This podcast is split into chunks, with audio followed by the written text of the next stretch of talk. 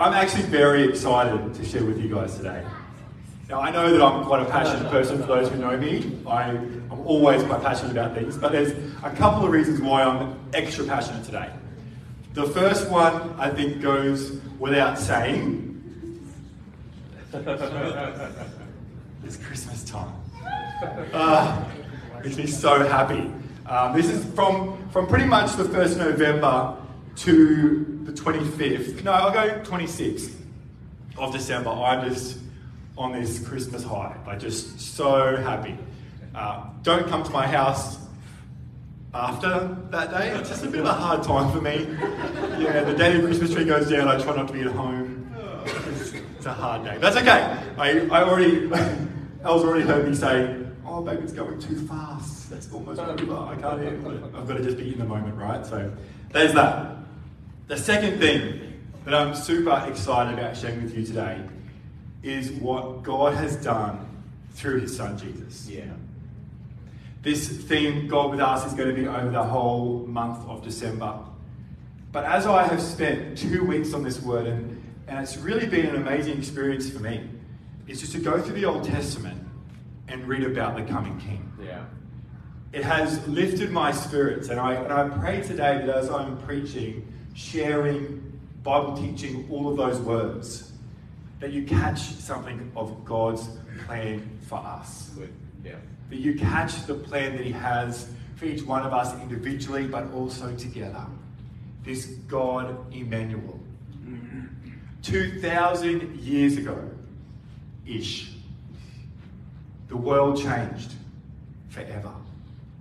Emmanuel, God became flesh, a little baby. And humanity watched at that time all the prophetic words of old come to pass.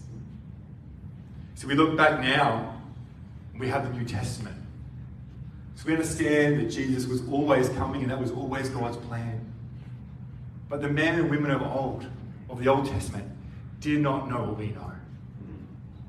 They had to trust God completely.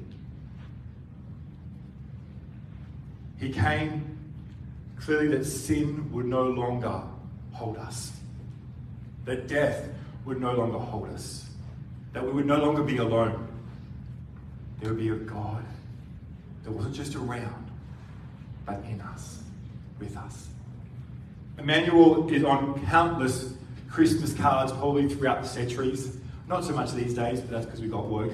But Emmanuel was everywhere. We talked about it all the time.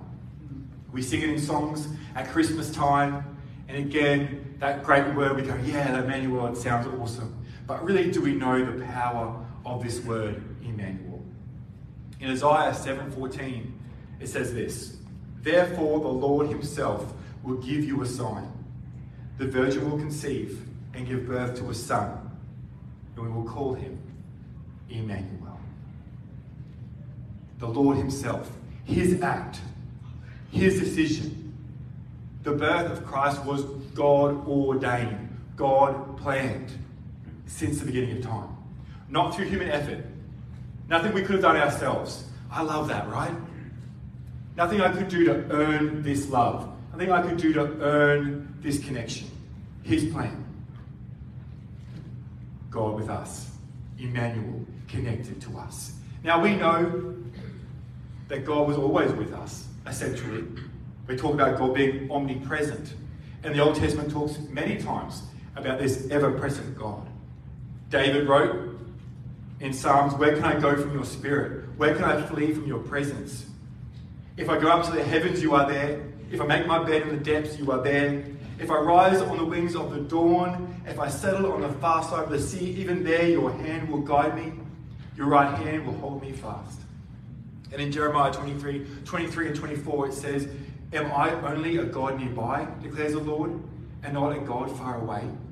Who can hide in secret places that I don't or cannot see them, declares the Lord? Do not I fill heaven and earth? A God that's not just around us, though, not just in and watching, but a part of us, in relationship for us. As you know, from the beginning of time, God's plan was always to have that relationship with us. I might be stating the obvious here, but I'm going to say it anyway. Anyway, God's plan was Eden. Adam and Eve were hanging out with God, taking walks with Him, having conversations with Him, connected to Him. That was His plan. That was His purpose for our life. As we know, sin came in. He gave us free will. this is a crazy thing, right? The creator of something, you think he could have that moment to lord it over us, to tell us how things were going to be. But no. He gave us free will. He wanted us to choose connection with Him. As we know, Eve was deceived. Satan played his part because his purpose was to destroy that connection. His purpose is still that today to destroy that connection. But God had a plan. I love this bit, right? From the beginning of time, God's plan was connection. And from the very beginning, we ruined that connection. We ended it. Sin came in, we chose sin, we walked away from Him.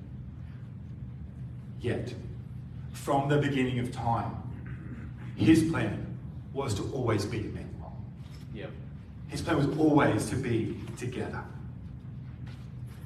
Arguably, one of the first direct prophecies of the coming Messiah actually came in Eden, right after Satan had tempted Eve, right at the very beginning.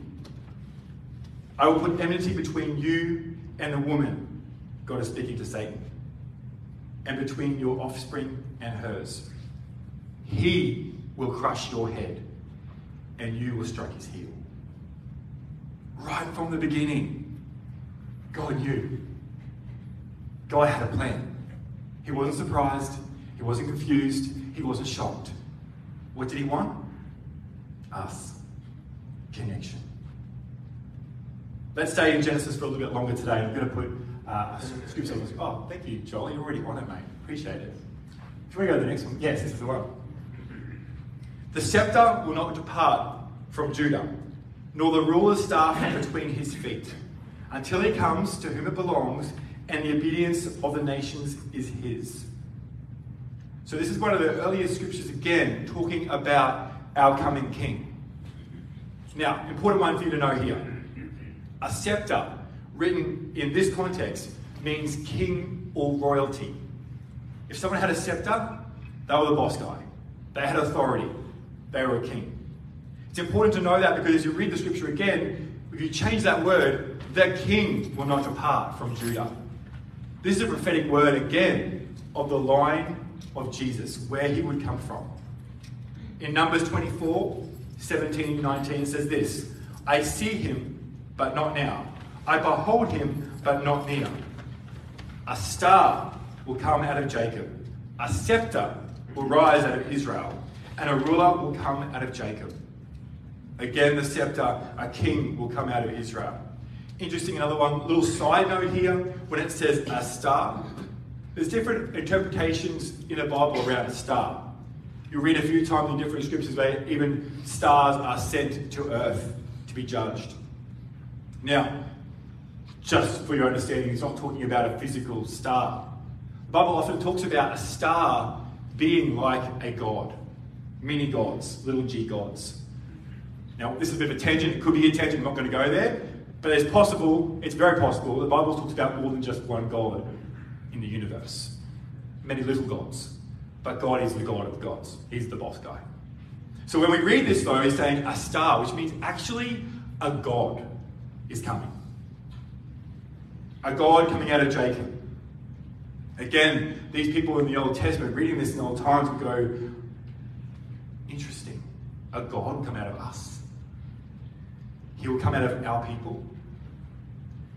Isaiah 42, 1 to 4, it says this Here is my servant whom I uphold, my chosen one in whom I delight. I will put my spirit on him, and he will bring justice to the nations. He will not falter or be discouraged till he establishes justice on earth. Again, speaking of the coming king, speaking of what Jesus will be. Again, these people had no real concept of what this could look like, but trusted the words of these prophets. I want to jump really quickly into the New Testament. This is the only time we're spending time in the New Testament today, which I know is crazy. But I really want us to focus here on Old Testament, and I really want us to focus here in the Bible. I want this to be a real study. And I guess for me, this is what this two weeks has been, and what I hope you catch today, is the Bible has so much light and life in it as the Holy Spirit presents it to us. Yeah. I hope you see the power of God and his intention for us through these scriptures today. But in 2 Peter it says this He knows, and he is a great high priest who can empathize with us. He is also the king who can do something about it. But he exercises his power in a different way than the worldly system. He will rule with an iron scepter again and dash them into pieces like pottery, which is in Psalm 2. But only after extending his patience. For he is not wanting anyone to perish, but everyone to come into repentance. The scripture reminds us again the authority that a king would bring. When they would read this, they would be thinking of the kings of their time. A king was not really that kind. A king was quite strong, authority, power. But then here we read, it comes down that none should perish, that everyone would come into repentance. This king wouldn't be normal. This king wouldn't be like they'd seen before. And how could he help people repent? How could a king have that kind of power? It talked about the authority that only a God could have. We know, of course, this God was Emmanuel, wanting relationship, not wanting only to judge, but to love, to come into connection, to come into peace, to come together. From a baby, Emmanuel drew us close despite our sin, and the ancient world could never have imagined it. As we go through these prophetic words today from the Old Testament, I want you to get your head around these possibilities. This is probably the best way you can think about it in my brain, and maybe you might understand this as well. But it's almost like blindfolding somebody, putting 10 names in a hat. The blindfold just to make sure they don't cheat. Put the blindfold on, reach into a name, and pull out the same name every time. It was this impossible task all of these prophetic words to all come true and to have no mistakes? Impossible. This is the God we serve. A God that can do the impossible. A God that doesn't stumble his way at all, but has purpose and plans for us, his people. Yeah. Think about that for a moment in your life, in your situation, what you're going through. Nothing is a mistake. Nothing you stumble into. Because God is with you. God has a plan for you. And his purposes are perfect for you. He's Emmanuel. My goal as you read these scriptures today with me is that Holy Spirit speaks to you about how he looks at you, but also how amazing and wondrous he is. I hope he blows your socks off Socks flying everywhere. That's my plan. If I don't see a sock, I'll be disappointed. You ready? the wonder of God. I'm going to go back to Isaiah 7:14. I know I mentioned it, but I'm going to say it one more time because it's worth saying again. Therefore, the Lord Himself will give you a sign. The virgin will conceive and give birth to a son. We will call him Emmanuel. This was given 700 years before he was born. I don't know if you've been given a prophetic word before, and sometimes you go, I wonder when that's going to come to pass. it's taken a while, guys. What are you doing? 700 years is probably a while. But it was written for two purposes. One, for the world to see that there would be a human birth, a human that was God. They could not believe it, couldn't understand it. And of course, we saw in Matthew 1 that that, that prophecy was fulfilled. I'm not going to go through and tell you that they've been fulfilled because if you've read the New Testament, you would know that they were all fulfilled. But if you want to do some research, please do it. Please do it. Isaiah 9 6 is a great one. For a child has been born to us, a son given to us, and the authority is upon his shoulders. And the, wonder, the wondrous advisor, the mighty king, the everlasting father, called his name the Prince of Peace. In chapter 9, Isaiah is speaking to Judah. Israel and Syria and Judah are trying to come together because they're under threat. All around them, there is pressure of war. They are looking for help. They are looking for a king. They are looking for someone, an army warrior leader, to take them out of the situation. Judah is feeling very powerless. They weren't sure at this point whether God was still for them. They'd made a lot of mistakes. They let him down time and time again. Is God still with us? Or are we on our own? Our enemies are surrounding us. Do we have a chance or will we be destroyed? So, this prophetic word that they received would have been very interesting for them. And they would have interpreted it in two ways wonderful counselor, advisor, prince of peace. These would have been things they would have hoped for out of a leader, out of a king. This would have encouraged them. Yes, this war may be upon us, but it's going to be okay. There's going to be a leader coming who's going to be wise, going to help us out, going to get us, make us the right choice here. Who do we align with? That's what they would have seen in those moments. They would have expected that in these moments. But the other two, mighty God and everlasting Father, they weren't expecting God to become flesh. They weren't looking for God in a man. So it pointed them a possibility they could have been a little confused by that word, but they could have gone, you know what? This makes sense. God's just reminding us of Him. God is reminding us of Him that He is good, that He is strong, that He is powerful. Maybe He is still with us. See, they would have interpreted these prophetic words so differently. In Micah 5, verse 2, it says this But you, Bethlehem, now this, that word, who wants to have go at it? Say it? Ephrata. I would never have got that out of that. Thank you, Pat. Appreciate you. But you, Bethlehem, Ephrata, though you are small among the clans of Judah, out of you will come for me one who will be ruler of Israel, whose origins are from old, from ancient times.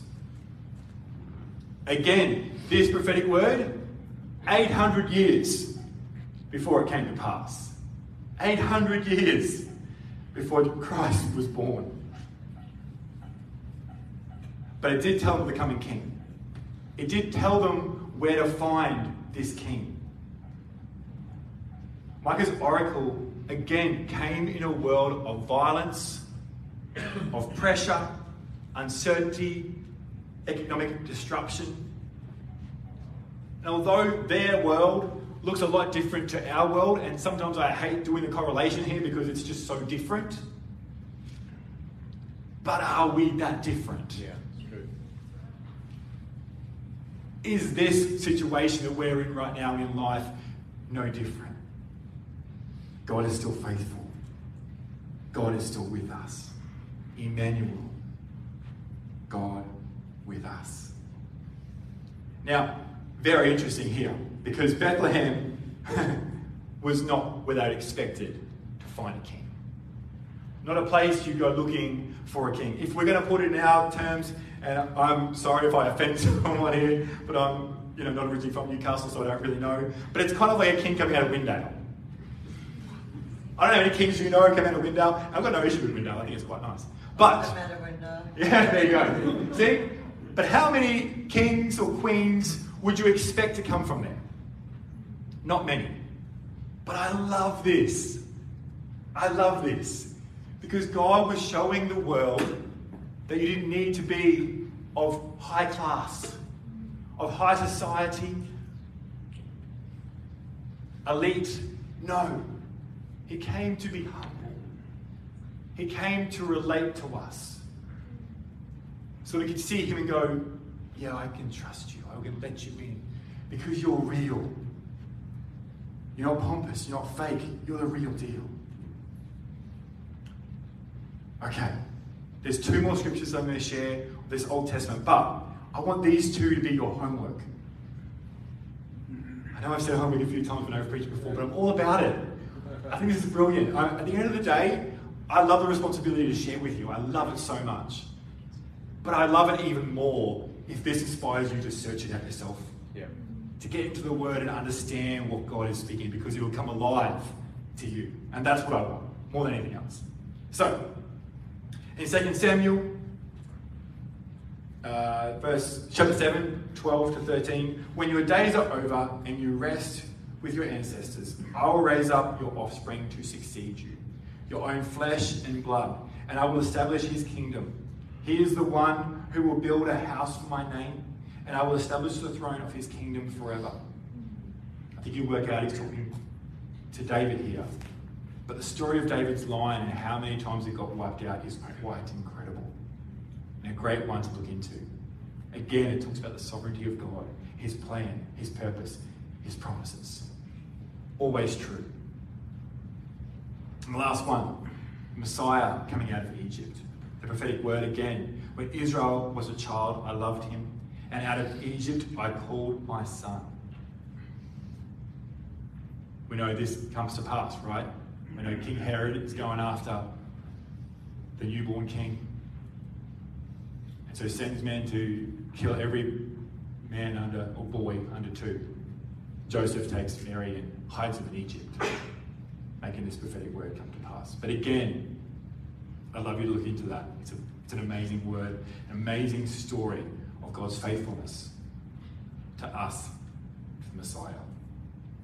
But we're going to change gears just here for a moment. Just for a moment. so next week, I have the privilege of sharing with you again. I know, you're getting sick of me. Yeah. But next week, I want us to actually understand the people that were involved. Because God's kind of beautiful like that. That He doesn't need us, but chooses to use us. And all throughout this story, He uses people like you and me to fulfill His work. So next week, we're going to look into some of those people and their story. That's going to be fun. But today, we're going to go to the first group of those people because I feel like it aligns so beautifully with what I've been sharing so far today. We're going to look at the Magi. That was already on the screen, wasn't it? You already, you already knew. I have to sit there. Cool. Surprise! anyway, so the Magi, let me give you some context. These guys were from the Persian Empire. These guys were very, very wise. The famous astrologers. They knew how to read the stars, how the stars would align with Earth. They knew to be trained in the Word of God. When we say the Word of God, the prophetic words of the time. It is thought and believed that Daniel actually trained these guys. Daniel being the most famous astrologer, probably of all time. Known for his wisdom and reading the stars and understanding what they were meaning for heaven and on earth. Quite amazing, right? Now, we know, we, we believe that there's three wise men. It's possible there actually was 12. There's a bit of a thing there, whether there was three or 12. It's, it's either one, it doesn't really matter. They were wise men and they were wise. But it's so interesting that these three or 12 men were known for their ability to understand what God was doing through the earth, through the universe. I know I've said a few times this word astrology, and probably a few of you are losing it a little bit, and that's okay. But I want to poke a possum just a little bit, not too much, just a little poke. It's interesting that God chose one of the first people to meet his son, people that read the stars. Which makes me wonder whether God's original plan for us understanding his universe, understanding his earth, was actually not evil and not about us and our star signs and our thing, but about him. We also know that Satan is the great counterfeiter. If it's worth something, if it's valuable, let's make a fake version of it and sell that off. So am I telling you to go get your star signs read? No, I am not. No, I'm not. But am I saying that the earth speaks of his king? Yeah. Yes, I am. Yes, I am. These men knew that there was a coming Messiah. They had read about a coming Messiah. Can we go to the next slide, Joel? This is a really interesting one to read. Now, we're not going to go through it today because we'll need half an hour at least. But what I want to tell you is something very interesting. There's a lot of 77s and 7 times this and 7 plus and then this makes 419. There actually is a sum to do with this. You can actually work this all out, and these men did. They were wise men for a reason. They were wise. And it's possible, again, this is Daniel's prophetic word, so there could have been some uh, teaching in this to help them explain what was really going on. But the interesting fact here is that this numbering begins when the decree came to restore Jerusalem. Okay? So Jerusalem was said, we're going to restore, we're going to fix it. It was a decree made. From that point, the timer started. if you use this calculation from Daniel and that timing, the day that, that Jesus came out for Palm Sunday, the day he became king, is exactly aligned with that timing. The Bible makes no mistakes. God makes no mistakes. His timing was perfect. His king was coming, and this prophesied it exactly. Quite amazing. So, how did the wise men find Jesus? I don't know about you, but when I grew up, I just assumed that there's these wise guys just hanging out one day, and they saw this bright, shining light and went, ooh, we should follow that. And I just started following it. It was not like that at all. These men had been studying the prophetic words of Daniel. They had been reading the stars. They'd been understanding the times. They were looking for a king. They were looking for the Messiah. They knew the time frame of a Messiah around this period because they know he's coming around here. They knew to even look in Bethlehem because the prophetic word had said so. These were wise men, not stumbling around in the dark looking for something and hoping to find it. Let me tell you something else that's really kind of interesting. This one's fun and just for free. So, there is one time in history where astronomical science has done a kind of like a software backdate thing of, of certain things aligning in the sky. So there's this king star called Regulus. There's the king planet called Jupiter. Get that I'm saying king? Interesting, right? So king star, king planet, the sun, and the moon all aligning at the same time. That has happened one time in history, in the whole world. They've backdated it all the way back to 3 BC. Hmm, interesting. Many believe that 3 BC was the birth of Christ. And just to throw a wobbly one in there for, for fun, they actually think it was September. Oh well. it's not, forget that. Let's celebrate in December. But again, friends, I hope you're understanding this. The majesty of God. For that to have happened, for all those things to align at that time, means that that would have been planned at the beginning of time. Yeah.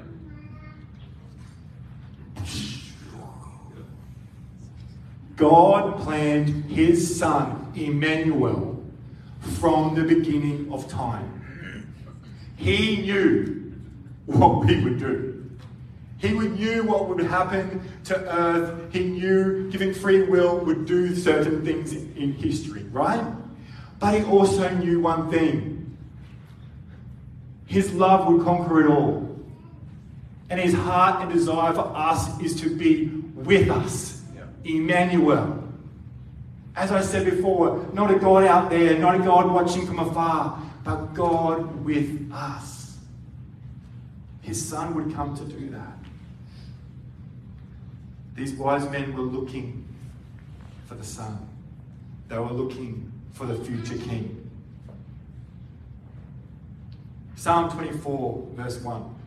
The earth is the Lord's and everything in it. The world and all its people belong to him. It's worth remembering that. Because the world, sometimes we put this world in this box of, ugh. The world's bad now. The stars are bad now.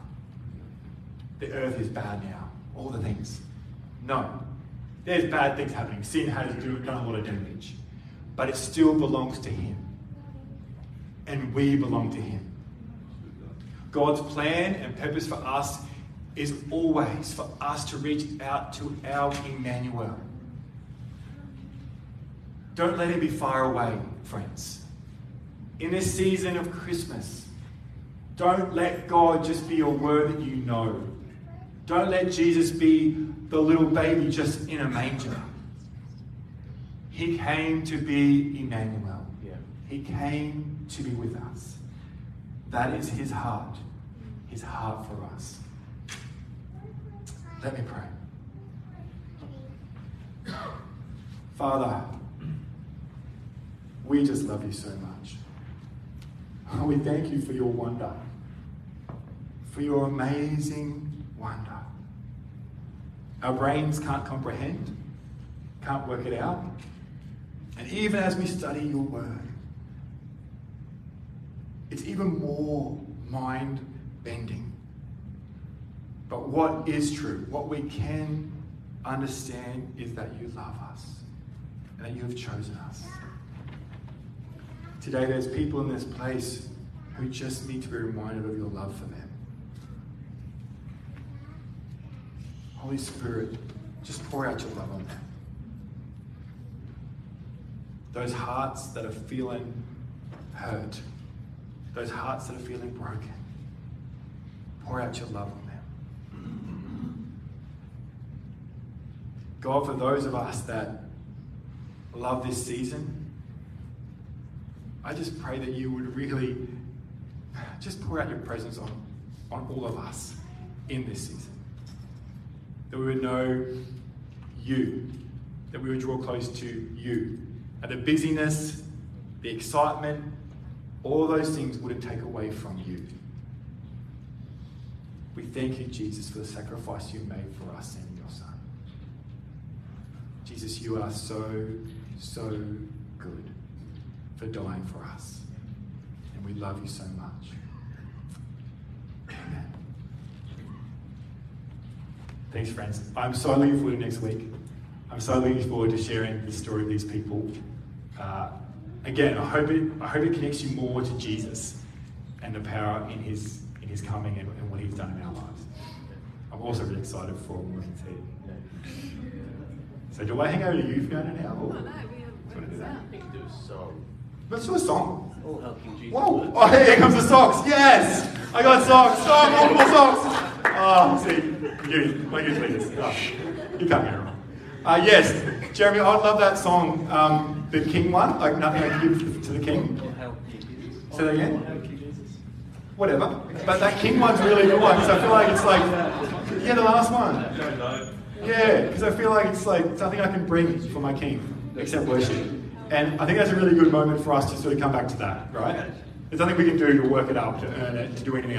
All we can do is sacrifice our worship to Him. So let's do that.